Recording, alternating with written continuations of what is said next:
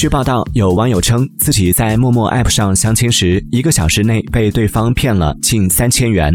搜索后发现，该事件并非个例。在网页上搜索“陌陌被骗”，显示有一万三千多条相关的搜索结果。针对此事，陌陌回应称，交友直播间只是提供用户之间社交破冰的平台，主播个人承诺成功交友、诱导赠送礼物的行为属于违规行为，平台会予以坚决打击和处罚。目前，平台。还已将相关主播进行了永久封禁处理。